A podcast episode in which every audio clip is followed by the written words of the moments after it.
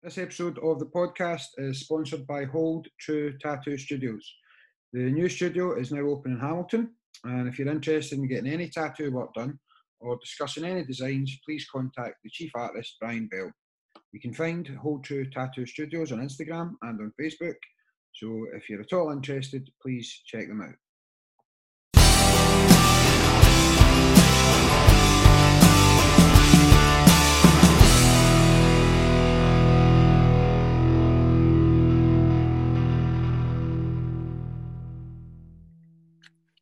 Brett, hello, sir. Kareem, how are you? Very good, sir. How are you? Lovely I'm to see you. Great. Lovely to see you. Great to see you. Thank you. Um, where are you located, sir? Uh, we're in uh, we're in Scotland, uh, just outside Glasgow.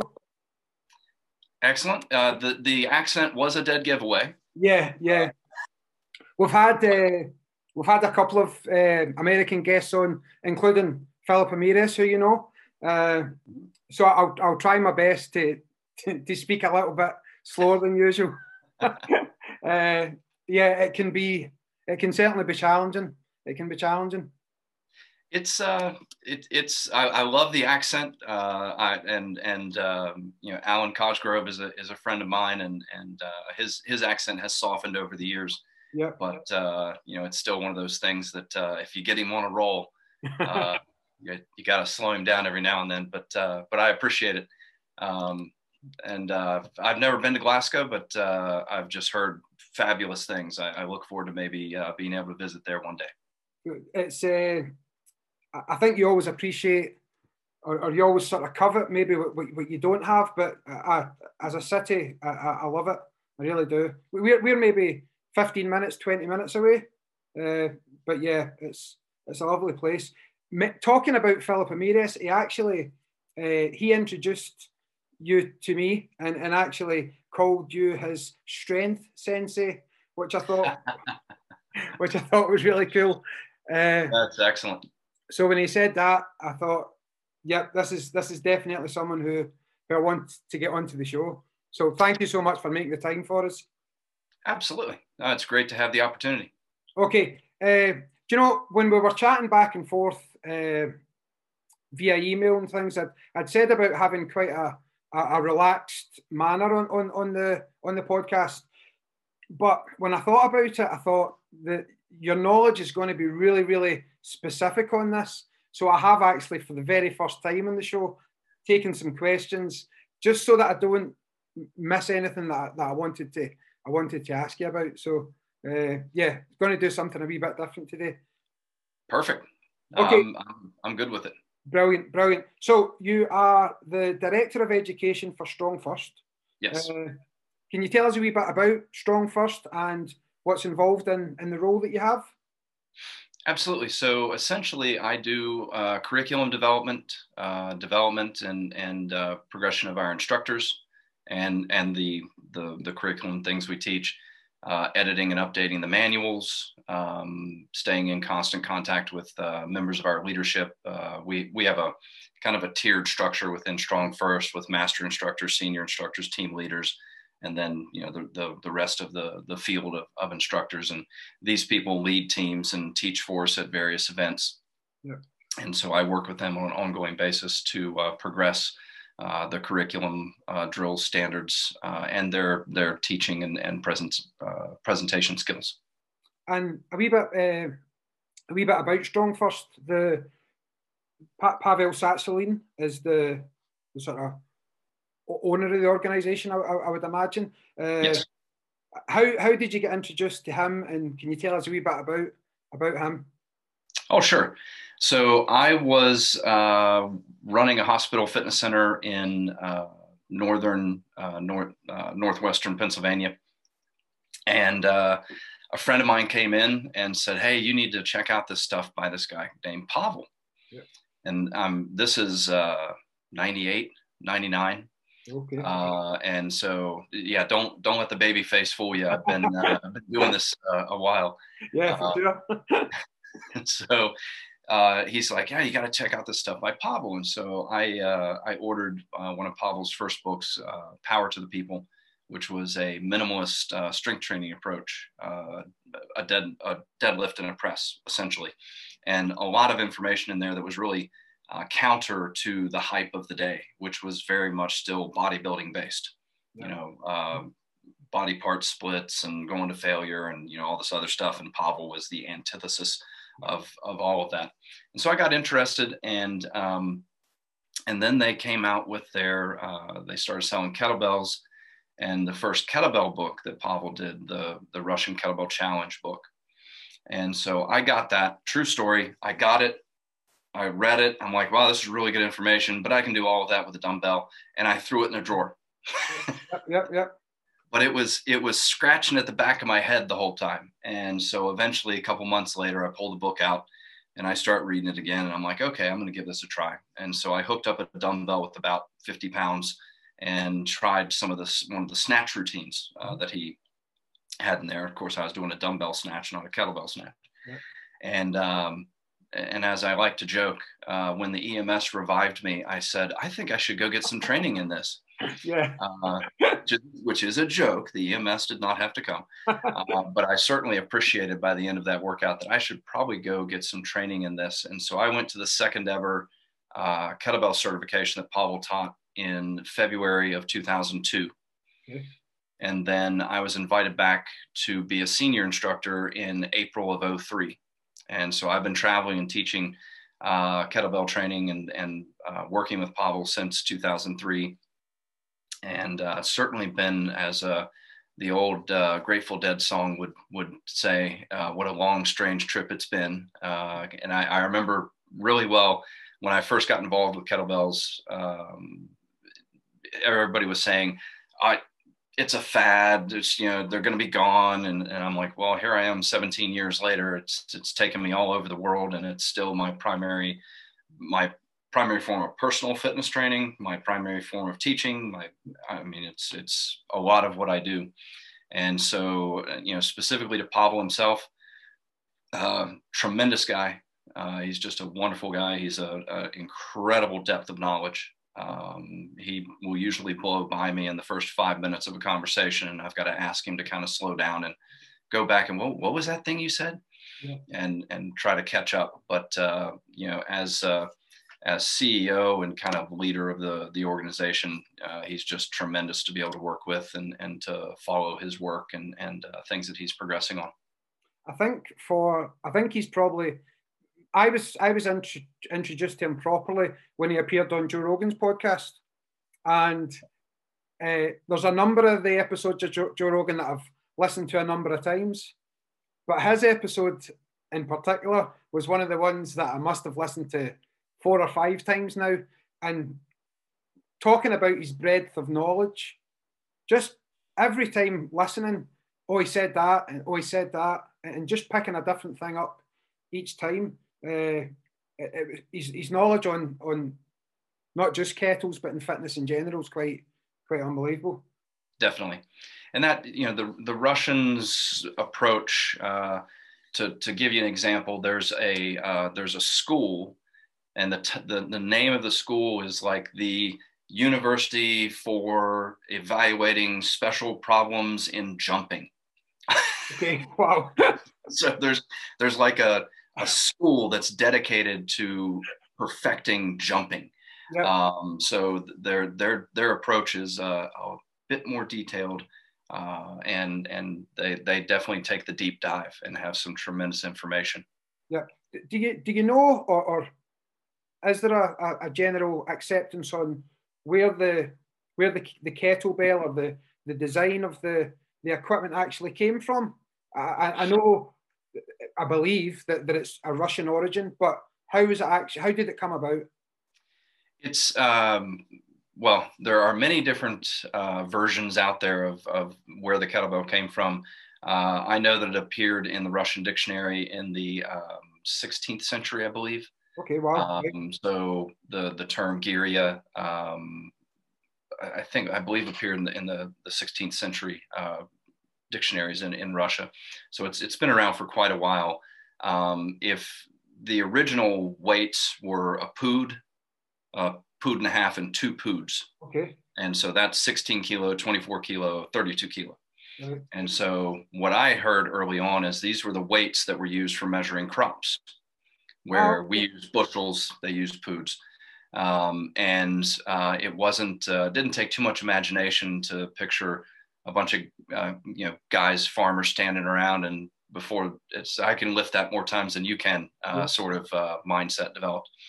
And um, there's there's a history of kettlebells in a variety of cultures. Um, the, the, the nature of the, desi- the design cannonball with a handle on it. I mean, it's uh, it's a very uh, deceivingly simple uh, design, yep, yep. and uh, but that design has tremendous benefits, and it's uh, it is a unique tool, and uh, I I uh, I it's been my primary form of training now for um, 19 years. So it's I certainly remember being in the gym and them just appearing. The, I don't really know what they're used for, or maybe you've seen someone using it. Uh, but certainly over the last few years, it's it's well again the last twenty odd years, it's gradually became uh, a much more accepted and a much more used method of of physical fitness and working out. Uh, you're going to be biased here. We know that. Uh, we're talking to a kettlebell guy. What would you say were the main benefits from of kettles over? And again, I, I don't like using the traditional sense of it of working out, but dumbbells, barbells, we still see them as being traditional and kettlebells mm-hmm. being used. So, what are the main benefits over over traditional? Certainly. So uh, right off the bat, the the design that I was talking about, the thick handle and offset center of gravity. So you pick up a dumbbell, you pick up a barbell, that that's going to center with your hand. Whereas the center of mass of the kettlebell is going to be six to eight inches beyond your hand, or six to eight inches uh, laid over on the on the other side. So that offset center of mass makes the weight far more alive uh, in your hand. Uh, it's something that you have to you know control and work with. Uh, the thick handle trains a lot of grip uh, in in uh, just naturally uh, in the forms of when you're swinging and snatching and, and doing stuff. You're going to get a lot more grip training, and um, there's this unique loaded eccentric position that we can get into. When you hike the kettlebell back on your swings, cleans, snatches, things of that nature, um, you really have, I like to joke that you can only swing a barbell between your legs once. Uh, you'll, decide that was a bad idea, not, yep. not do that anymore. Um, but the kettlebell, because you can get into that loaded eccentric position, uh, it's I can produce. Uh, I've been on a force plate with a just swinging a 24 kilo bell, but I was producing three to three and a half times my body weight eccentric load in that bottom position. And that's a great return on investment. Mm-hmm. Uh, whereas with traditional plyometrics, which of course uh, can get much higher in uh, the number of times body weight load that you'll take. Uh, but to swing a 53 pound weight and to get three and a half times my body weight eccentric load in that, in that position, where you're learning to absorb and redirect force very rapidly. I think I just described athletics. Uh, yep in, in, a, in a very succinct manner where you're absorbing and redirecting force. And so we get to train that in this rhythmically repetitive manner um, with this tremendous e- eccentric load. Uh, so I, I, think those things just alone um, provide a, a, a, lot of benefit. And that offset center of mass, when we're doing things like get ups and we're, we're military press or, or things like that, that offset center of mass up to a certain point will actually guide me into better positions it'll it'll assist me in having a better lockout uh, for my get up and my press. Then you reach a point where it's heavy enough, the center of mass is far enough away to where it's a challenge and something that you really have to work with. Yeah. And so it just continues to build some pretty unique strength profiles. A couple of things that you mentioned there, I had actually planned to discuss later in the conversation, but let's let's jump in. Uh, there's a functionality, and again, it's maybe it's quite a lazy word to use. You you can describe it better than I could, but there's a there's a functionality about kettles that someone like myself who's sort of heavily involved in martial arts, even up to professional level, the kettlebell seems to be the, the go-to exercise now for any type of fighter, any type of martial artist, because of that functionality. Uh, can we have a wee chat about that and how you see it fitting into those things? Absolutely. So we used to have a, uh, um, I believe it was a Secret Service uh, personnel uh, who, who, said uh, kettlebell training was the closest thing you could get to fighting without getting hit. Yep, yep. And so that, um, and and that one, a couple of the first groups that were really interested in kettlebell training were martial artists, military, law enforcement, uh, because they recognize very quickly the benefits of, of working with this tool. So in addition to the uh, you know thick handle offset center of mass, the loaded eccentric, uh, when you're doing things like the one arm swing, one one side snatch, uh, things of that nature, you're handling that off center load, uh, an offset load, and so the bell's trying to twist you out of position. You're trying to keep it from twisting you. Uh, so it's providing this kind of 3D strength mm-hmm. where we're performing these anti-rotation things uh, then we're performing exercises like the get up, where we're really being loaded from a bunch of different angles and, and positions, building some good resilience in the shoulders. Uh, important for, I think, every uh, martial artist, grappler, um, yeah, combat athlete. And so there's a, there's a ton of stuff going on there. And with things like swings and snatches uh, and clean and jerk, we're really building power and conditioning uh, at the same time. And so when you're when you need to practice your art and you need to be drilling and and working on your skill you your training needs to be efficient. Your training needs to be something that that gets you the benefit that you're looking for so that you can go do the thing that you want to be better at. Mm-hmm. and so kettlebell training really delivers there because you can put together a very uh, efficient package of uh, minimal number of drills that are really going to benefit you uh, on the mat or in the ring or you know what in your own practice. Um, so you know, I, I think that uh, the the ability to train power, conditioning, uh, those various angles, um, and and resilience, it's, it's good good package. Yeah, for, for sure. Uh, that that that that question and the answer that you've given sort of fits into the, the, the question before regarding comparing the two because if, if working on the kettle press, for example, the first thing I, as as a very very amateur kettlebell practitioner, uh, but more of an experienced martial artist, the first thing I look there when I'm going to press the kettle is what's my feet doing? Mm-hmm. How's my base? And straight away, there's there's comparisons between the two, uh, and there's there's a, a reminder that to deliver a punch or to, to pull somebody in or push someone away, you need the base that the kettlebell exercises really do uh, help with. They really help with. They're really uh, coordinated in, in, in what both of them are trying to get us to do. Definitely. And so, you know, things like the clean and the swing, the press, uh, everything starts at the foundation, establishing that proper base. But then because we're driving through the ground every time we do a swing or a snatch or whatever the case may be, um, we're really developing the ability to root uh, much faster. Uh, that's usually something that can take a student uh, quite a while to begin to, to really embrace. But you start doing it automatically within the swing uh, because if you don't, you're going to get pulled off base. Uh, and the kettlebell will be swinging you instead of you swinging the kettlebell. And uh, so it, it does have a lot of those um, kind of just intrinsic kind of benefits where and and we we call it the uh, what the heck effect. Um, so we had people that started doing their kettlebell training and then they were setting a pull-up pr even though they hadn't been working on pull-ups or they were you know setting a squat pr they hadn't been working on their barbell squat uh, so we just started calling it the what the heck effect. Like I'm doing this thing that doesn't seem to be related, yeah. but all of a sudden I'm better at these other things. Yep. And it's not just that I'm lazy, but I want if one thing will give me three, then I'll do the one thing. Oh, sure, of I, course. I don't I don't need to do the other three. Yep. So the again that efficiency and, and carryover uh, the impact of the kettlebell training really, really delivers. Again, you're saying so many things that are there's little light bulbs going off in my head. Uh, again, it's just coming from the the depth of knowledge that you have in talking about this subject.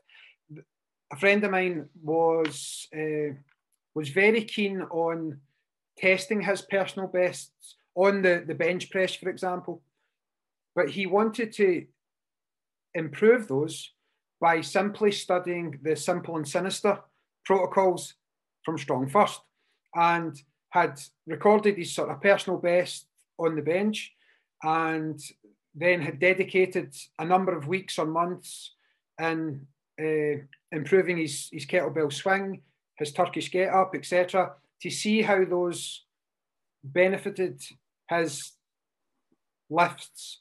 Now, the problem is that COVID 19 decided to rear its ugly head, and that little sort of system that he had going is kind of falling away at the moment. Uh, but again, I'm, sitting with a, a, technician here, so let's get technical. How does the different kettlebell protocols that we can all study, how do they, how do they improve our bench press or our uh, any any other more traditional personal best weight lift that we look for?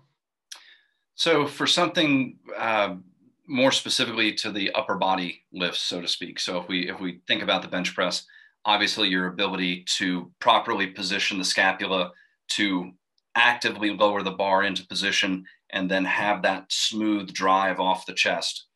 Um, and so we, we kind of refer to it as being a strength professional. So when you, and you can see lots of strength amateurs out there and watching a strength amateur bench press is very much like being in a car with somebody who's trying to learn how to drive the stick.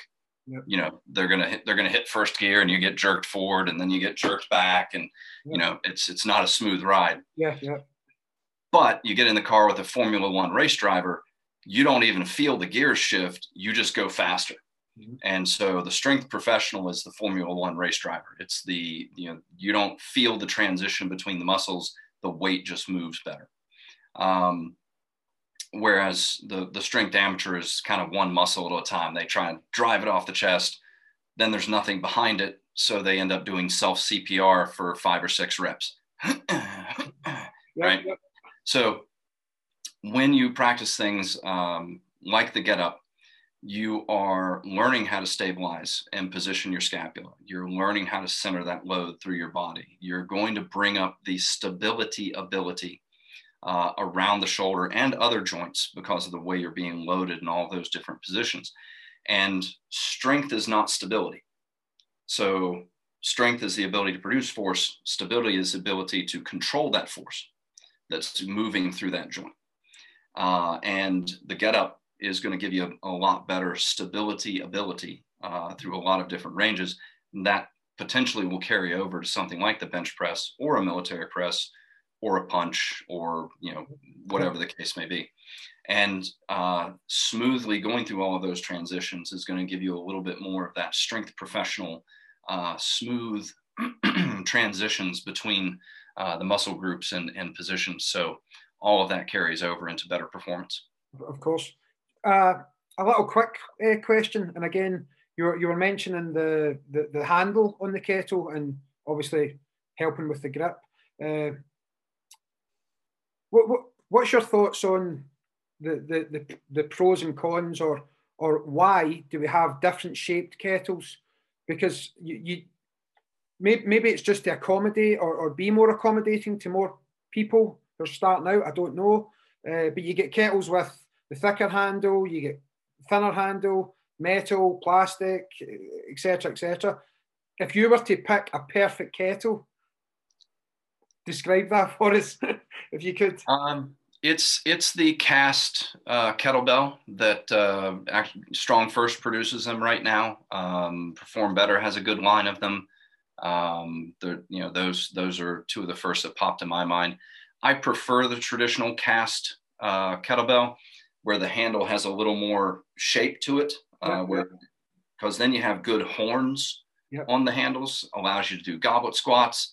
the thicker handle is going to be a little bit better when I want to do my bottoms up drills. It is going to load my grip more.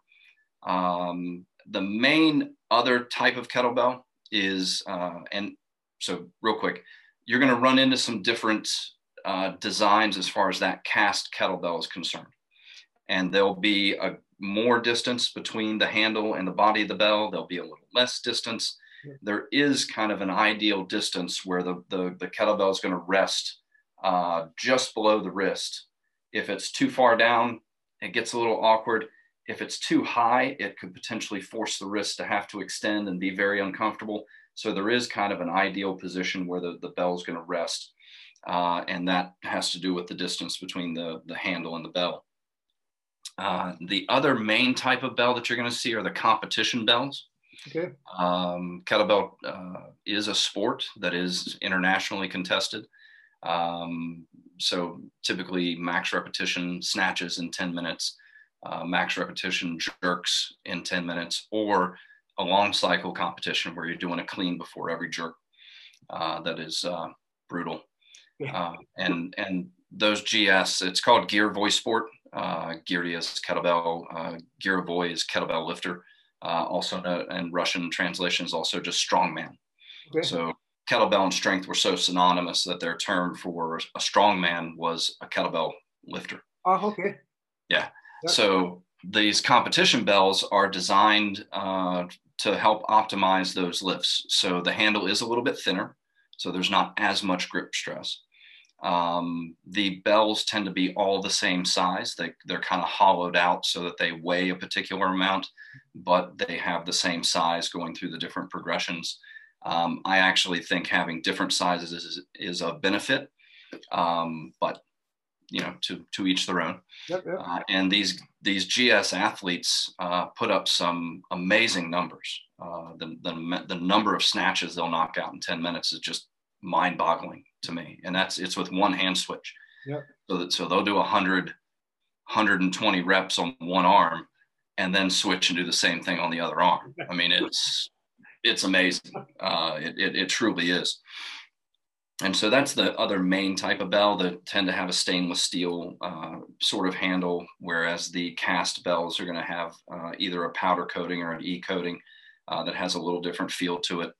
Um, I have a, a, 24 kilo bell sitting on the ground here next to me yep. that is uh, 19 years old and uh, was uh, the first bell I ever ever got way back when. And um, so I have always I have some competition bells. Um, I just like the cast better. Yeah, I, am certainly not asking you to be. Uh, again, it's something that I noticed when when Pavel was was was on with with, with Joe Rogan about uh, being very polite and respectful, not to criticize something else. Mm-hmm. That's certainly something that I'm not asking you to do and, and wouldn't put you in that position.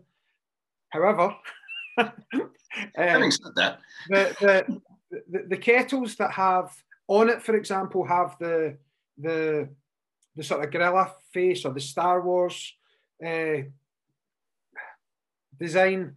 Mm-hmm. Does that play any functional part in? Is it to a detriment? Right, obviously, I'm not sure it's going to improve the kettle, but is it detrimental? They just look the part, or uh, it's definitely for looks. Um, and I would, I have never used one, so I, I'm, this is a completely ignorant uh, opinion. Having said that, if the uh, the the shape of the face, because uh, I think the the gorilla type kettlebell in particular projects out a good bit from the yeah. side of the kettlebell. Yeah. If that is throwing off that center of mass, then yeah, that's uh, that's a detriment.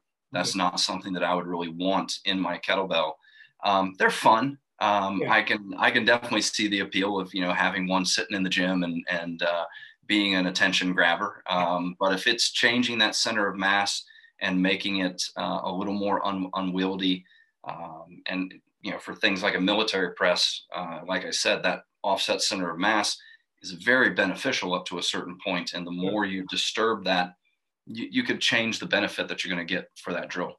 Okay. The the next question I have for you might be a fun question for you. Uh, if you had to pick three kettlebell exercises and you were stuck with those three forever, which three would you pick?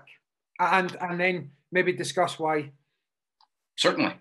Uh, so I'm going to cheat and, and I'm going to add a fourth drill anyway. Absolutely. Uh, brilliant. Brilliant. Get up, swing, snatch, clean and jerk. Okay. So, um, and like you can get very minimalist uh, with this. Uh, so the get up, like we already talked about, uh, strength in a bunch of different ranges, uh, getting the stabilizers nice and smart so that they do a good job. Um, really builds resilience. Uh, just a really great drill. The swing, grips, hips, and power, yep. and conditioning. Yep. And for the snatch, grips, hips, uh, power, and conditioning. Uh, clean and jerk, um, really an efficient one-stop shop. Uh, you're, if you're doing something like long cycle, clean and jerk, um, just tremendous uh, power and conditioning, and um, and that again that efficiency where I can spend 20 minutes to a half hour on my kettlebell practice and get everything that I need. And I've got lots more time to go hit the mat or or hit the the katas and, and practice. So um, that's that's where I would go. The the the the get up is something that I've seen done a number of ways. Mm-hmm. Uh, what what what are the main? If you can if you can, and again, this feel free to, to get as technical and as in depth as, as, as you as you wish here. Starting from a, a position laying on your back to mm-hmm. then going all the way up and all the way down.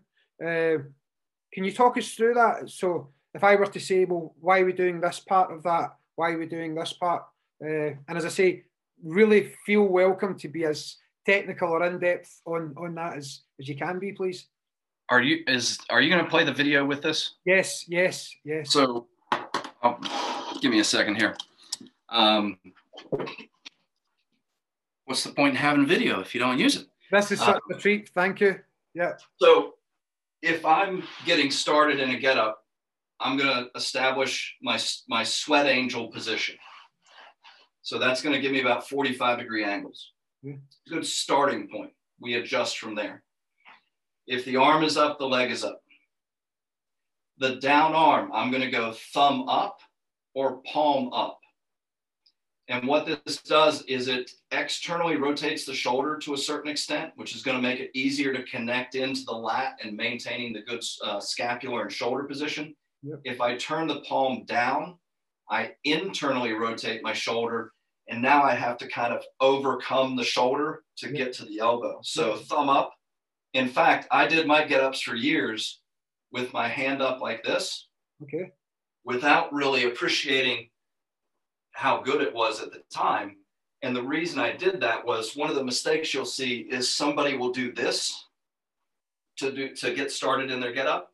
And that kind of shrug and internal rotation, not the not the best position for your shoulder. So this thumb up or even this position forces me to really use the drive from this foot through the stable midsection and pull myself up to this shoulder. Now here, and we get very concerned with the arm that's holding the kettlebell for good reason. We don't want to drop it and we want to be in good position. Yeah, yeah. But what's happening at this base shoulder is really important as well.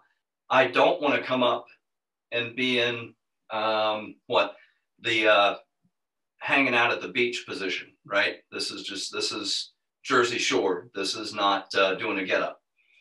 Told that joke in New Jersey. Yes. um, so from here, I want to push that ground away. I'm as concerned about stabilizing and packing or connecting this shoulder as I am connecting this shoulder. So from here, I got to get to the hand. And so I'm going to point my fingers and take myself up into this position. Again, I'm creating that externally rotated position where I'm twisting that shoulder in, connecting my lat to my uh, arm and hip so that all of this is one unit. So that as I push down through the ground here, I can sweep this leg nice and efficient.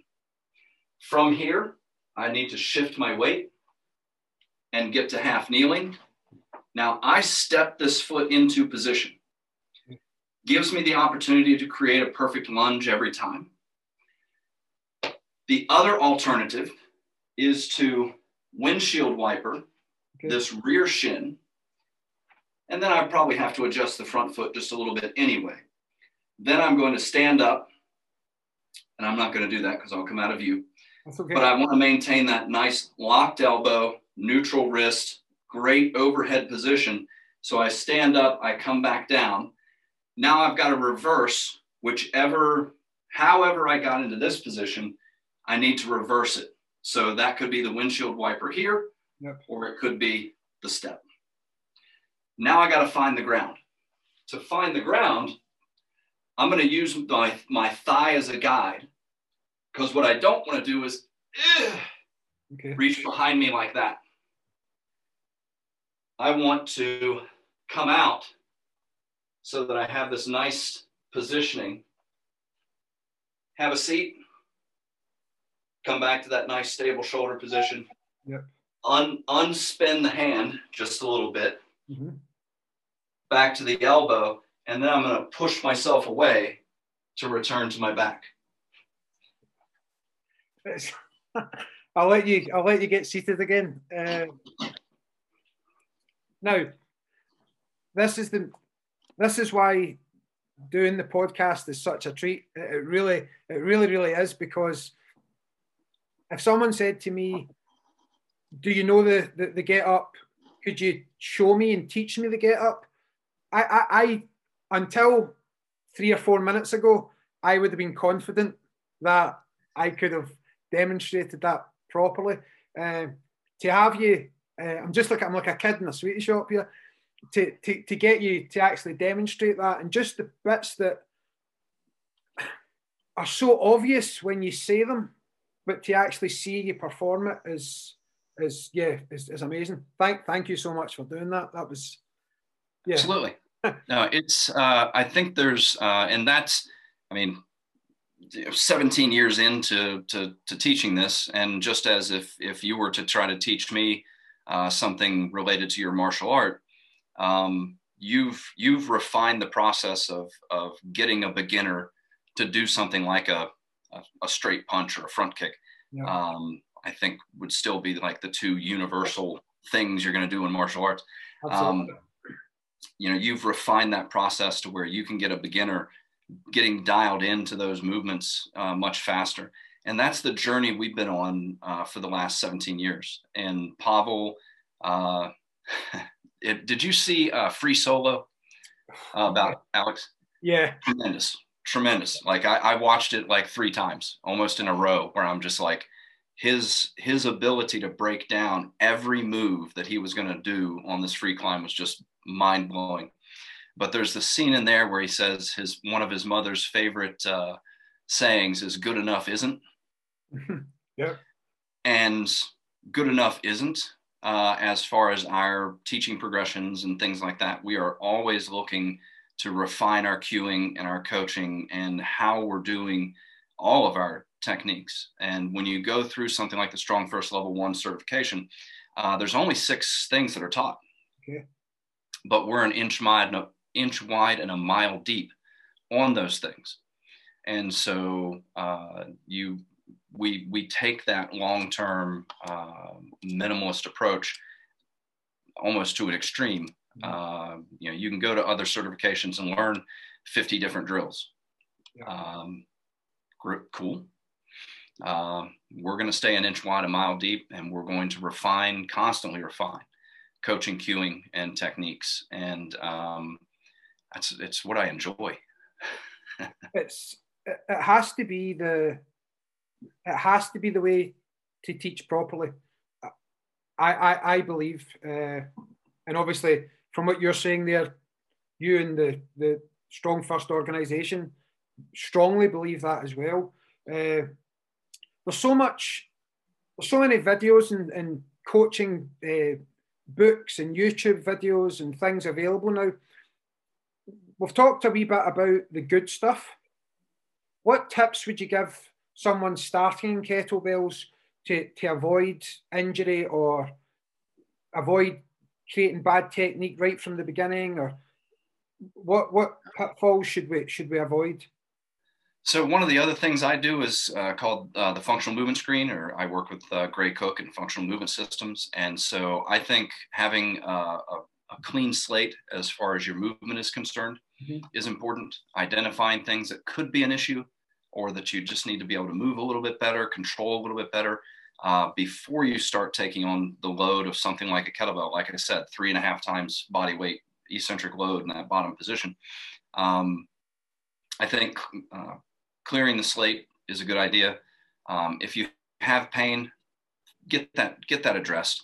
Uh, too many people who are in pain are looking for an exercise solution, and that's not an exercise problem. That's a health problem. Okay. Um, so get get the pain taken care of. Get the get get that addressed. Will exercise end up being part of that answer? Yes, but it's probably not where you're going to start with that answer. So get the pain addressed, get your movement clean, work with a coach. Work with a coach. Good. Just yeah, we're we're I'm getting just a little delay here. I, I apologize. No, no, I don't know if it's me. Go. You were you were you were good, saying. Good. Yep. Go. You were good, saying. Good. Yeah. So, so get a coach, even just for a couple sessions. Um, and I've been doing online training for uh, several years now. And um, so I, I, felt very comfortable when COVID hit because I was already offering online services and things like that. Uh, but uh, work with a coach. Just a, a little bit of time spent learning the proper technique right off the bat will save you months of trying to unlearn something that you've grooved over you know individual practice yeah. Um, when you don't have the opportunity to work with a coach, uh, then just take your time, build the step up, build the get up one step at a time. Get really good at getting to the elbow, uh, then get good at going from the elbow to the hand. Practice those unloaded body weight and and build the steps with load one step at a time. Um, in reference to the swing and all of the ballistics, spend time on the kettlebell deadlift. Mm-hmm. Don't don't blow past that. Um, I've given lots of sessions to lots of different uh, kettlebell instructors and certified people and people wanting to get certified. And I have yet to not be able to improve somebody's swing by going back to the deadlift and, and making sure. In what yep. way would that benefit? In what way? What's so the, the deadlift is our slow motion opportunity to perfect the hip hinge we're going to use in the swing. And so just like doing a slow motion kata allows you the, the opportunity to uh, drill uh, a kick or a punch or a particular movement, the deadlift is that opportunity uh, within kettlebell training. So always coming back to that, learning how to connect the lats, learning how to sit into the hips, create that perfect athletic hinge position uh, just has tremendous carryover to everything you're going to do in all of your other ballistic drills where we're going to use that hip hinge uh, again and again. Yeah. This this might be a, a, a silly question. Uh, the get up without the kettle, which I suppose is contradictory to everything we've been talking about, but is is it good advice to? You might just simply say yes, it absolutely is, or you may say no. Should you start with the body loaded when practicing the get up, or without the kettle, and then introduce the kettle once the techniques because the weight must, the weight must eventually affect the technique as well if, if it's not good. 100% so weight increasing load is how we uh, bulletproof our technique. Okay. But you have to have a technique to bulletproof before you start adding you know a lot of load. And so we teach the get up first as just a body weight drill and we do that because and and I've had this experience many many times. You show the get up to a new student and they look back at you and go, "Well, I'm never going to remember all those steps. Yeah. There's too there's, you know, there's too much going on." But then you break it down, you have them do it uh, like a kata, and you just have them go through, you know, get to the elbow, get to the hand, sweep the leg. You just kind of run it, run it, run it, run it. Then we actually do something of balancing a shoe or a yoga block on the fist and then have you perform the get up without dropping the shoe or the yoga block. Yeah. And we do that simply to make sure all of your transitions are smooth. If your transitions aren't smooth, you could really run into trouble uh, because if you're not if you don't have a smooth transition of sweeping the leg uh, to get into that half kneeling position and the kettlebell pitches forward yep.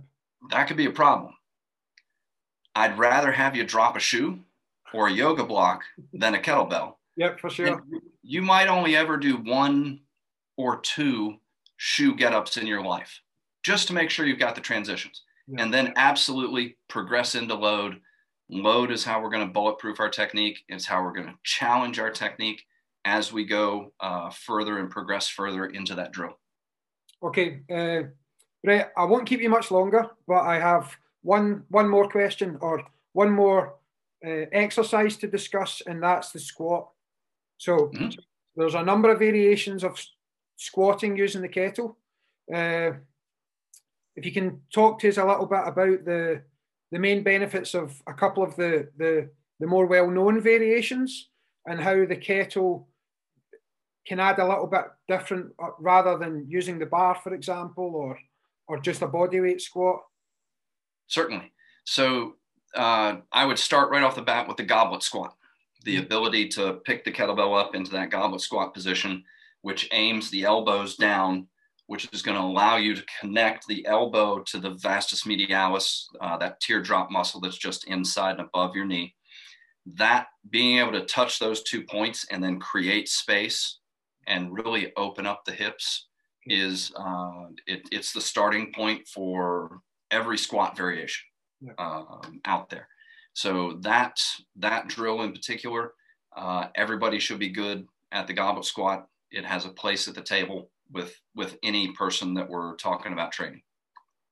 Once you get past that, uh, we do bring the kettlebell into the rack position, mm-hmm. and whether it's single bell, uh, which again is going to be a little bit more anti-rotation, um, the load is you can't handle as much load because uh, a really big bell is actually really hard to keep in the rack and you end up doing some weird things as far as lifting the bell off of the chest.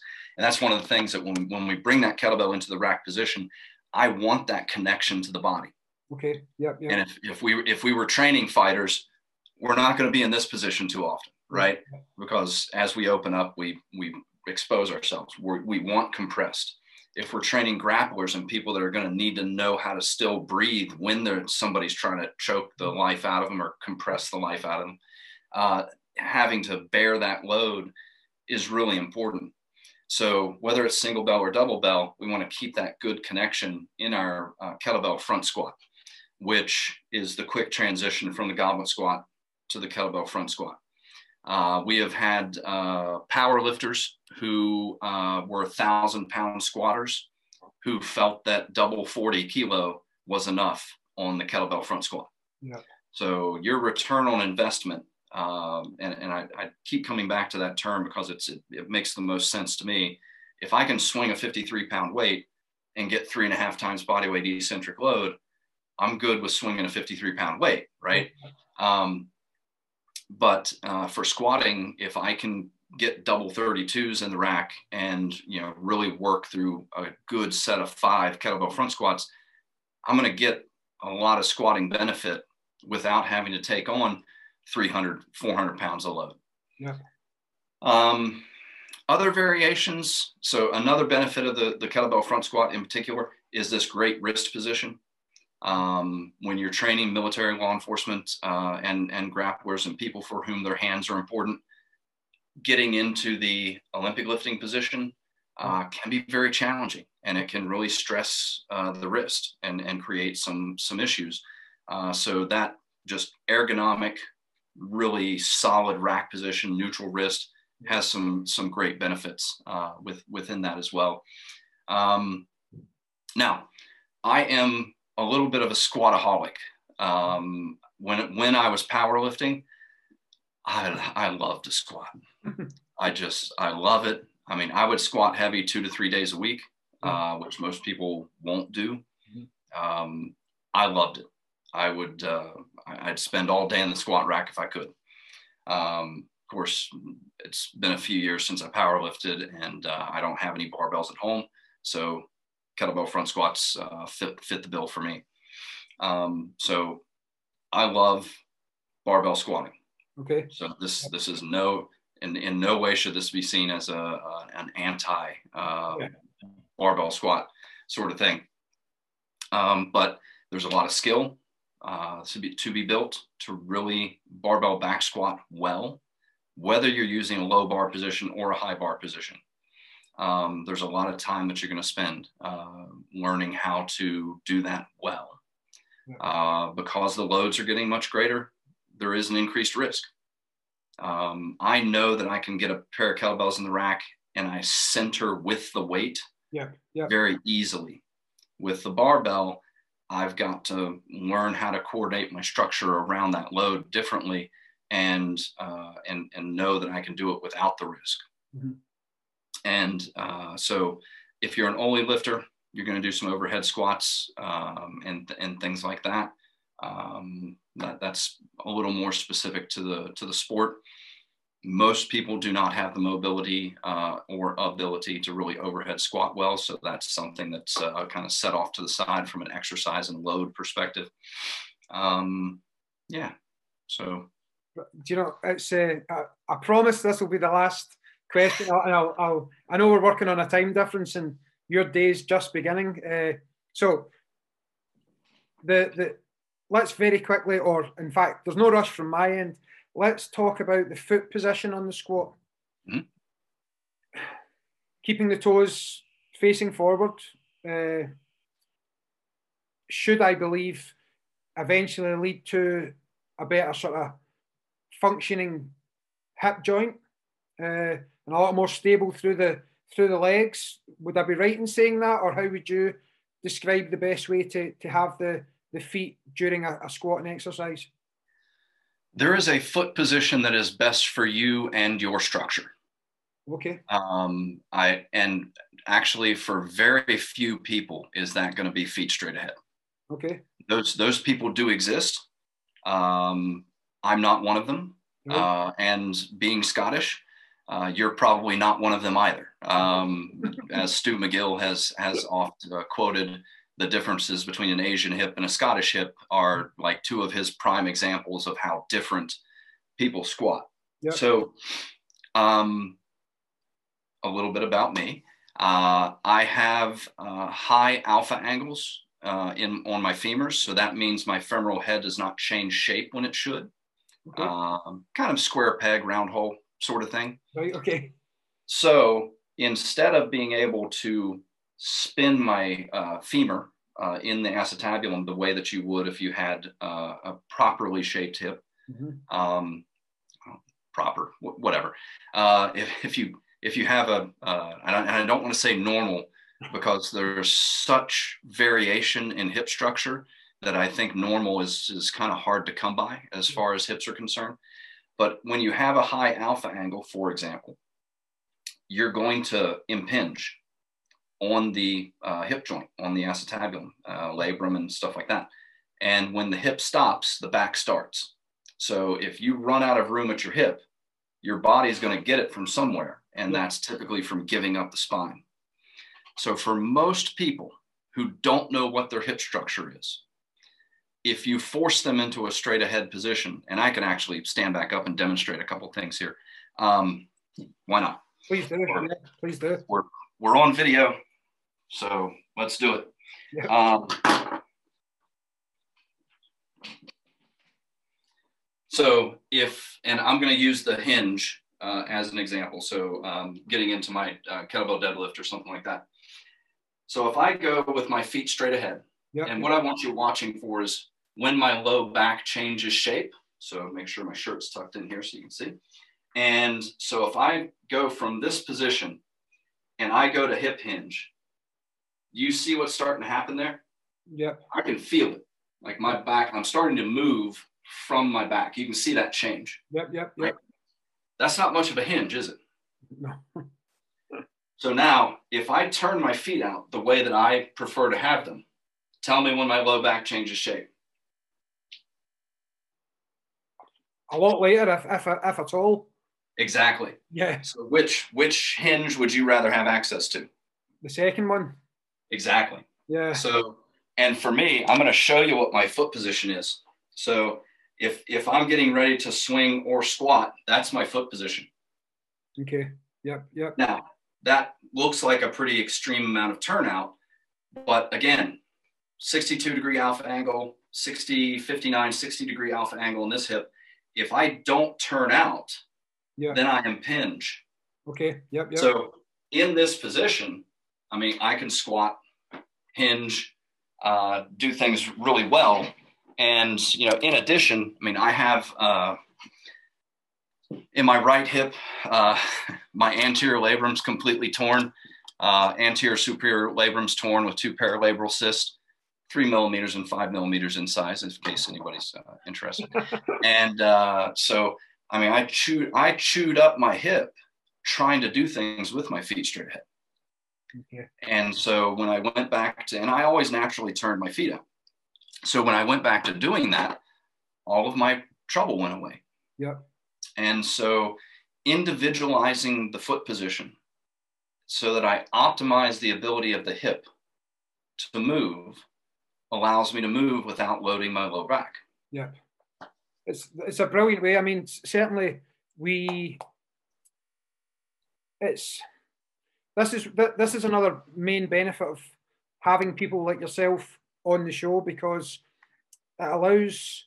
I think the worst thing you can do as a as a as a teacher or, or, or instructor or, or person actually is to be stuck in a certain way without ever allowing change to happen because you've got a certain way of thinking. And I, I must admit that having the toes facing now, again, when I was looking at the angle there, I I would I would still have said your toes were relatively straightforward. I mean, some I'm maybe talking about people squatting out at, at this angle, uh, but I must admit and, and hold my hands up and say I do encourage, even just with bodyweight squats in a martial arts class, I do encourage the toes to be as straightforward as, as possible. until I spoke to you.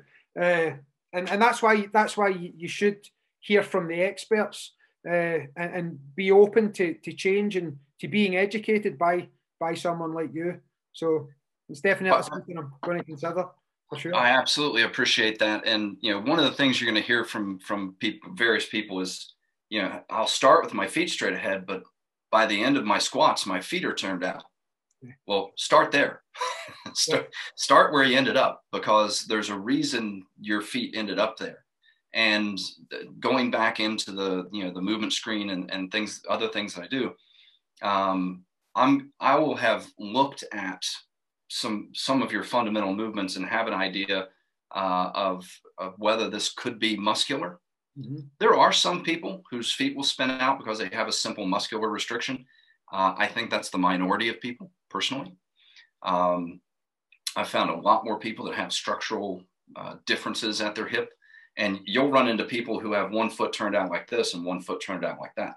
Yeah. And that's, you know, I used to try to fight those and, and get them into the same turnout. Might not be the best idea for them. Um, so definitely individualizing the foot position. And oddly enough, the goblet squat and using kind of a prying goblet squat can be one of those things that really helps you find that uh, individual foot position. And I have an article on uh, on strongfirst.com. I think the title is something like "Adjust Your Sails." Uh, it's about the lock and rock, um, the drill that I use to to find that individual foot position, and uh, that um, that that's a good way to get started. But uh, mm-hmm. because I suffered um, from trying to do things with my feet straight ahead. I am fairly passionate mm-hmm. about allowing an, an individual foot position, and uh, makes makes a big difference. Okay, uh, right, Brett. Just before we finish, do you want to uh, give us a little rundown of your own personal website? And I know for a fact you're on Instagram, but is there any other ways that people can follow follow you or reach out to you? Uh, best uh, strongfirst.com. Um, I have a, a, variety of articles and, and things that are on there, and the I answer some questions on the community forum and, and things of that nature. We have a, a pretty active forum, uh, very active forum actually. Uh, so uh, I do have my own website, appliedstrength.com. Uh, and then, uh, yeah, like you said, Instagram's good. Um, uh, I think it's B Jones SFG. Uh, I, I, don't even know my own Instagram handle. I think it's at B Jones SFG. when I was looking after uh, looking for you after uh, Philip had put me on to you, I, I, I just typed in Brett Jones and, and, up you came on Instagram. So people will find you for sure. Good. Yeah, I think it's at B Jones SFG. But yeah, if they can just search Brett Jones, they'll find it.